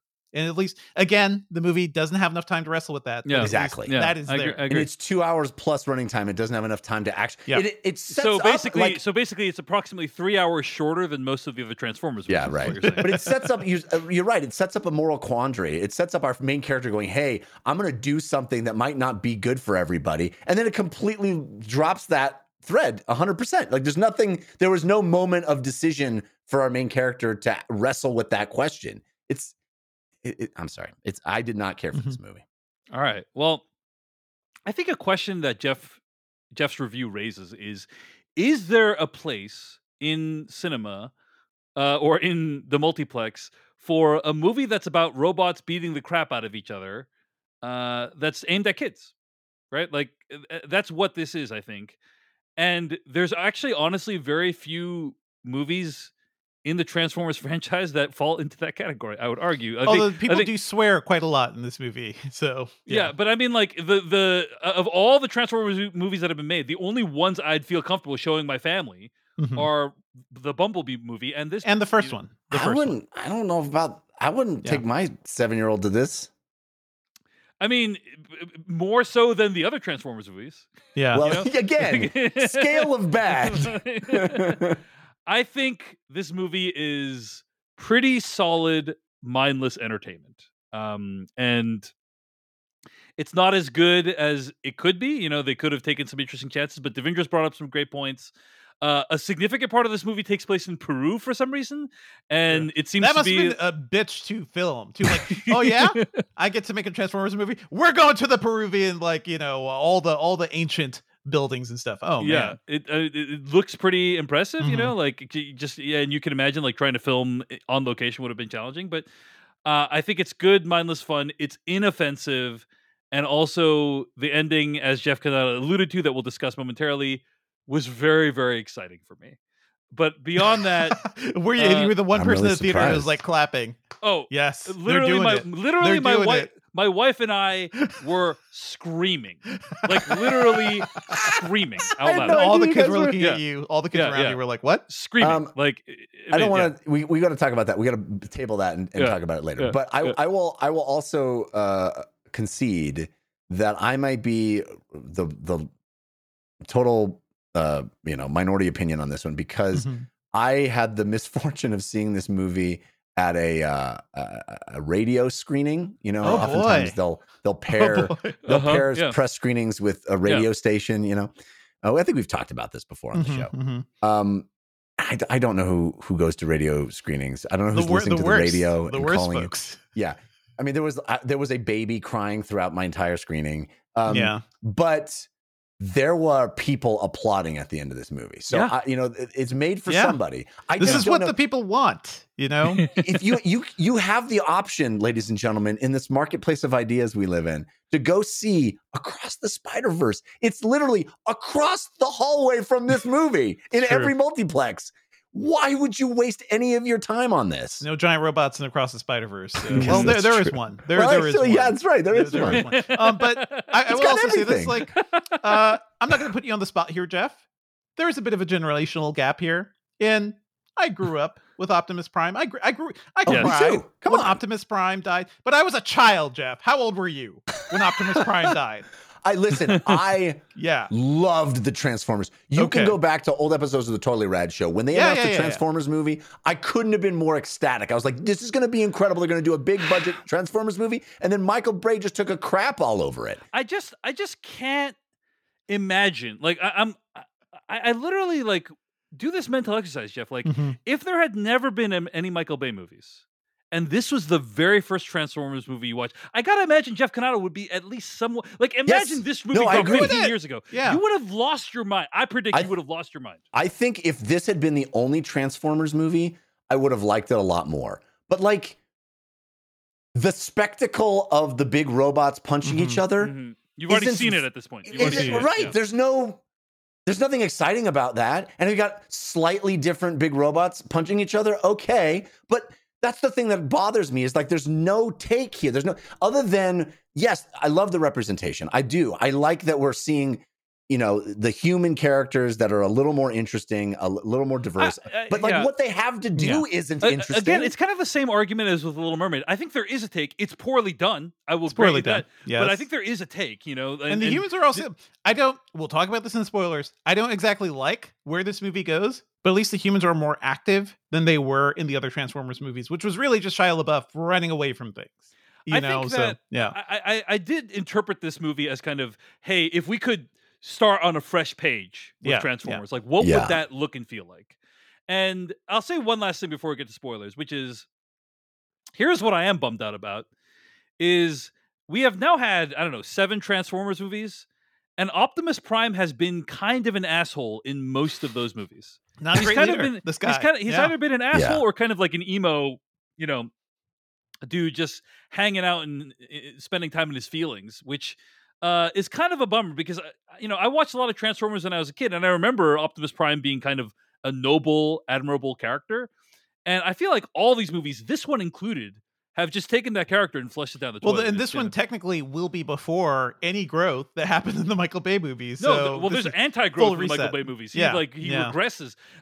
But to its credit, one thing I do like about this version of Optimus Prime, is he looks much more like the Optimus Prime from the cartoons. Like his body looks like it could actually be a truck. Right, and the transformations aren't as... chaotic and jumbled as Michael Bay. They're still not great. It's still not what I was hoping for, which is like you see the toy transform. Well, like, like there's a freaking... the Transformers were literally a child could manipulate it and make it into a... you know.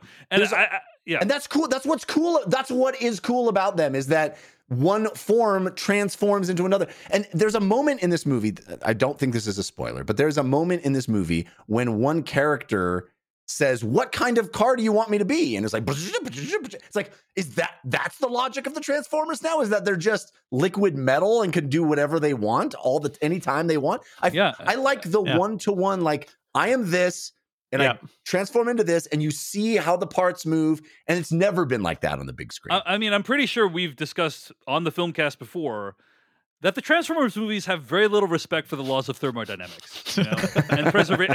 In this house, we respect the laws of thermodynamics. Exactly. But in this podcast, we do that. Right. Okay, let's get to spoilers.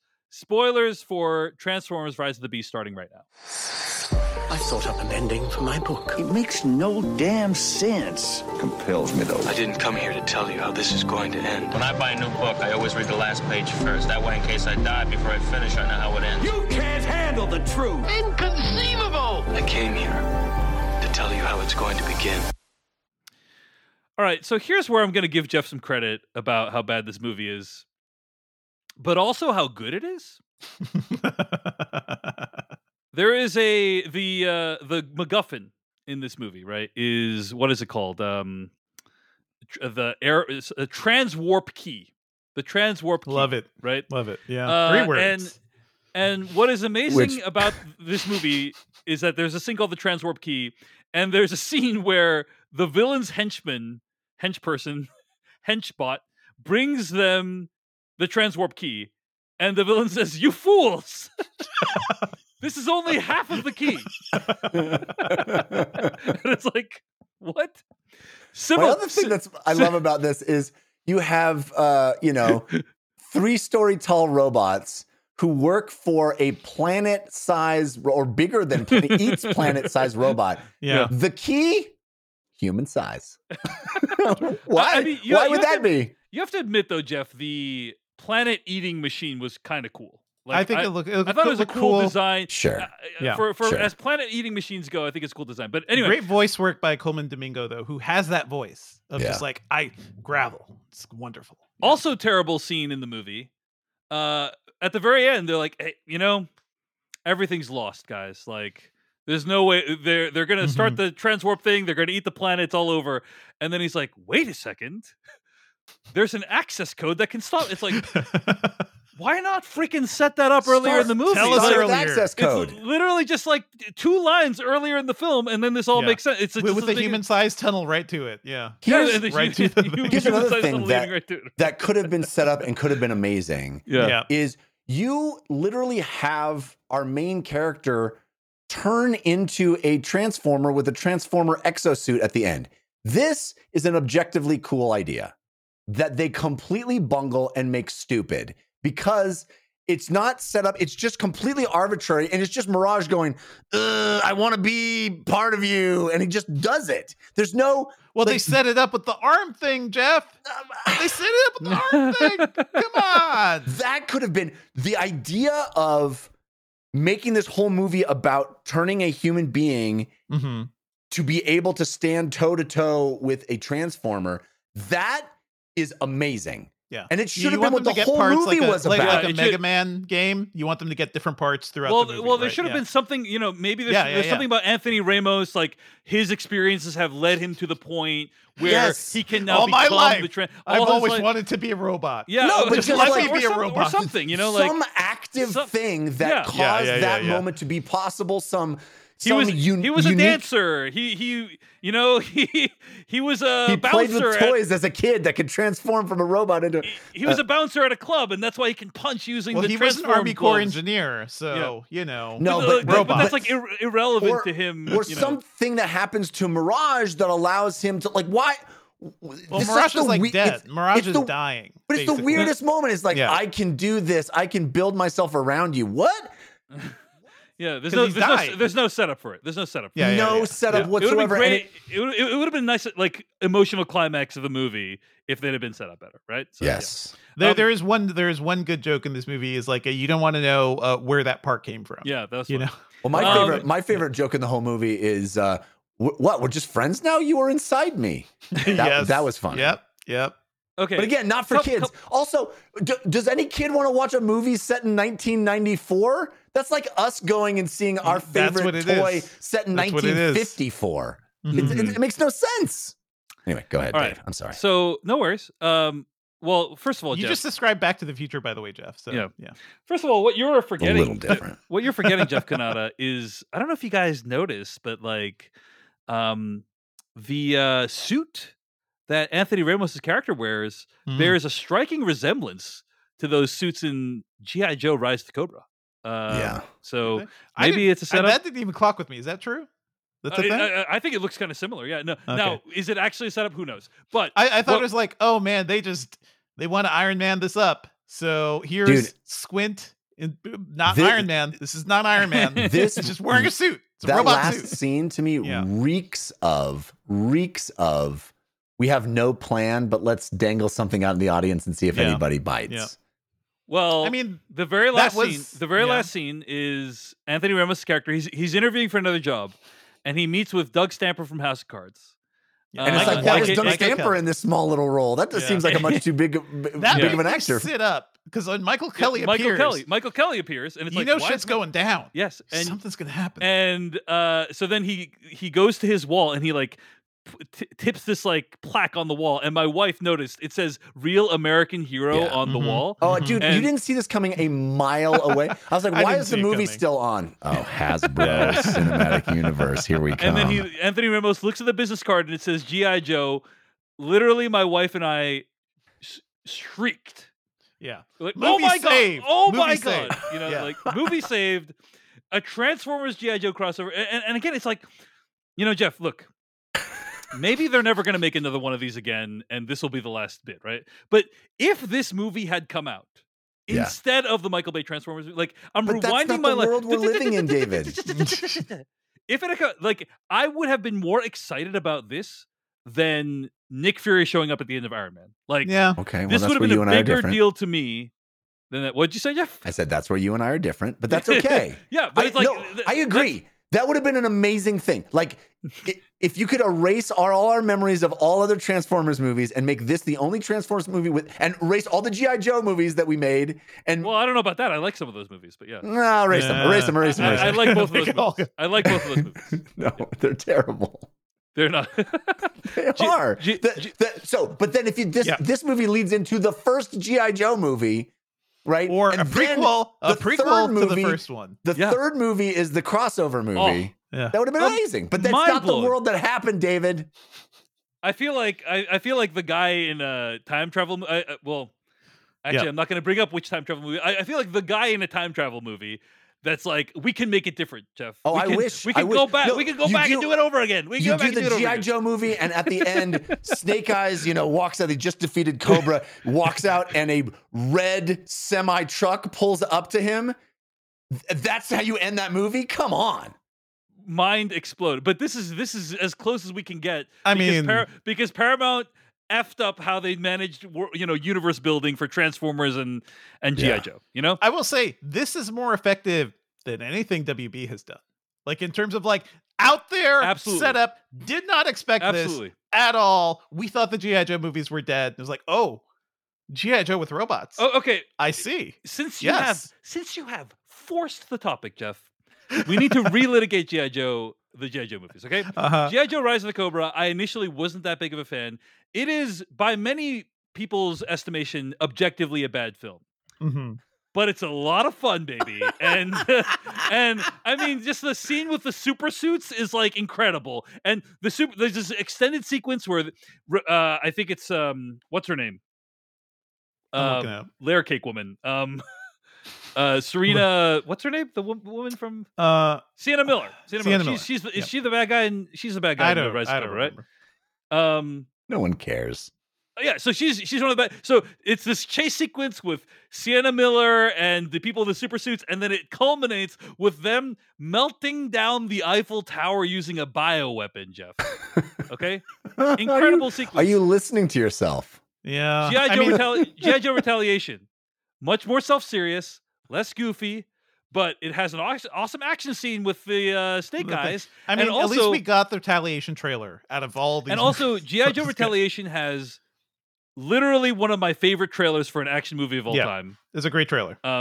Using the Seven Nation Army remix. Mm-hmm. So, I rest my case. Do you? Therefore, I want my GOs and I want my robots. Hey, here's what I will. I'm saying those were I think those were solid action films. Yeah.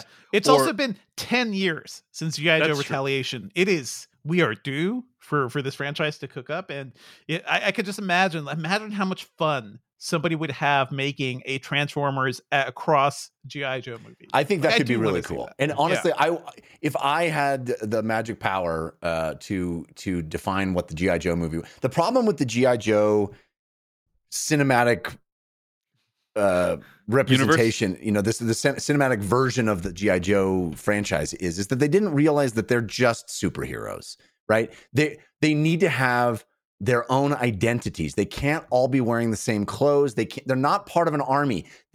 There's literally a guy named Shipwreck who looks like he's a sailor. There's another dude. There's a guy named Tunnel Rat who looks like they have to be costumed like the Avengers. They have to look completely different from each other and have their own unique iconography. That's what G.I. Joe is. It's superheroes military style. And if they do, the problem with the movies is they never got that. They only ever thought, oh, Storm Shadow and Snake Eyes are the only ones that have to look unique. No, wrong. They all should look unique. They are plucked out of their own little worlds and brought together to be a super team in the same way the Avengers are or the Justice League is. That's just G.I. Joe. Yeah. And there's never been a movie like 2000's Bryan Singer's X-Men that brought a bunch of weird superheroes together and had them all dressed the same and was successful. Right? You think if they made that movie today, they would do that? They did that because nobody had ever done the other thing, David. They differentiated after X1. They didn't have the guts to not do it then. I will say, of all the franchises The Rock was in, I'm surprised he did not take the reins of G.I. Joe and be like, oh, this is mine now. Yeah. I'm going to like run this franchise because he was in the last one. Yeah, so. There's a lot of potential. He could have easily changed the hierarchy of power in the Paramount universe. The Hasbro universe. Jeff, can't you see that these summer movies are tearing us apart? This is the dynamic that I'm getting. I see that. I do. Anyway, so I'm excited about the possibility of a Transformers G.I. Joe crossover. Okay, from the director of Athena. G.I. Joe versus Transformers. Yes. That would be incredible. But you think versus, or do you think they need to team up against something? They have to start out as antagonists. This is how all these stories work. And slowly become friends and work together to fight a common ray in the sky. Well, you don't fight the ray in the sky. You fight Cobra teamed up with the Decepticons. Yes. That's right. We're producing. By the way, ray in the sky. This all happened in comics. You know, you guys know that. Absolutely. Yes. I don't know. Yeah, absolutely. There's the G.I. Joe Transformers. Many comics. Crossovers, and now we're finally maybe have a chance of seeing that live out in real life. But what a time to be alive, fellas. What a time to be alive. I mean, there have been so many kind of aborted universes, like the Universal Dark Universe never came to be. We had the Mummy movie and then never heard from it again. DC has obviously been trying to start their own thing for like a decade and have kind of had limited success with that, but a Hasbro Cinematic Universe now a possibility. Very exciting. Thanks to the last 2 minutes of this movie, the inner child in me is very excited about it.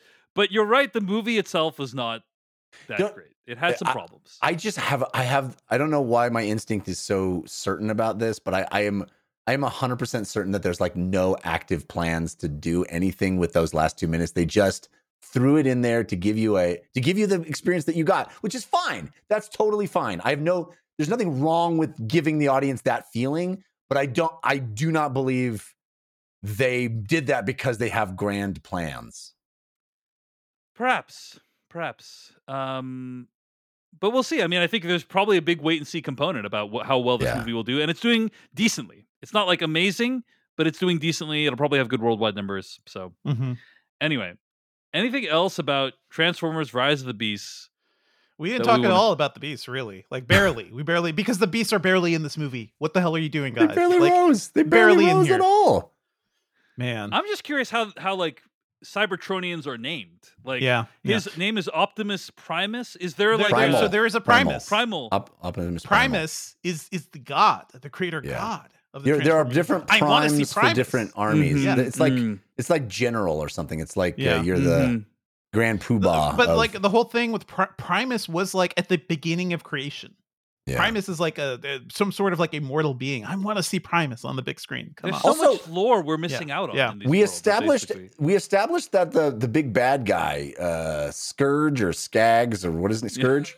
Yeah, I think he can shoot Gunkus on you and drive you insane. Yeah, but he only wants to use that once, and we never get. There's never any follow up on any of that. Mm-hmm. That I don't think he fully like. It's like he made contact, but that person lived, and everybody else he just like killed. I don't know. Yeah. They did Michelle Yeoh's air razor wrong. I agree. They drove her bonkers. She was the person in the zombie movie who was like, I'm fine. I'm going to hide it. I'll be good. Oh, yeah. Don't worry about it. Don't worry about it. They don't seem to understand like what that does to you. Like, these are supposed to be advanced Cybertronians, guys. It's like, so stupid. So many half-assed ideas. It's also Dominique Fishback deserves better, but you know what? I'm very glad she and Anthony Ramos are in this movie to make some bank. Hopefully they got their bag. Hopefully they got their bag from this movie. But I did love the moment. There was one really cool effects moment where he is inside Mirage as Mirage is transforming around him. Yeah, that was pretty cool. Sick. When Mirage like reverse directions or something. Yeah. I think it was. That was cool. That chase was fun. But yeah, I the thing that lingers about this movie is Optimus Prime is kind of an asshole. Like when he like murders, he's always brutally murdering his friends. Yeah. There's never any mercy shown towards them, right? No. And that happens in this movie too when he like puts the guy's head into the lava, right? Like it's just like dude, like I mean, how much mercy that guy caused a lot of trouble. Not a nice man. You're definitely right, Dave. It's a kids movie. It's a kids movie. I do love that Peter Cullen still has that voice, and when he gets mad. I feel it. He gets angry. Autobots, roll out! How dare you use my own words against me? All right. Well, anyway, at the end of the day, It is really impressive that Stephen Caple Jr. made a movie. And hopefully there will be a follow-up. All right, folks, that's going to bring us to the end of this week's episode of The Filmcast. Find more episodes of this podcast at thefilmcast.com. Email us at /filmcast@gmail.com. Our theme song comes courtesy of Tim McEwen from The Midnight. Our spoiler bumper and weekly plugs music comes from Noah Ross. This episode was edited by me, David Chen, with video assistance provided by Kurt Mega and John Barry. The worst thing the devil ever did was make Dave Chen hope for another Transformers movie. Damn it. Clearly, we are in the end of days. Next week, it's going to be The Flash. It's going to be our main review for next week. And I do want to let people know, like, The Flash and Elemental are both coming out the same week. People are probably going to be curious, like, are you going to review Elemental? We are going to review Elemental, but we didn't want to do them both the same week. So we're going to do The Flash first and then Elemental the week afterwards. So you can look forward to that. Also, if you are a patron, our current plan is to get you our Flash review early this Friday. So you can look forward to our Flash review early. Assuming everything works out, no guarantees, but I think it's trending that way. And a huge thanks to all of our patrons at patreon.com/filmpodcast for making this show possible. You get cool bonuses, ad-free episodes, exclusive After Darks, and every now and then the early episodes. So look forward to that. I'm really excited about this conversation, guys. I think lots to discuss with this Flash conversation. So look forward to that on next week's episode of The Filmcast. Until then, thanks for listening, and we'll see you later.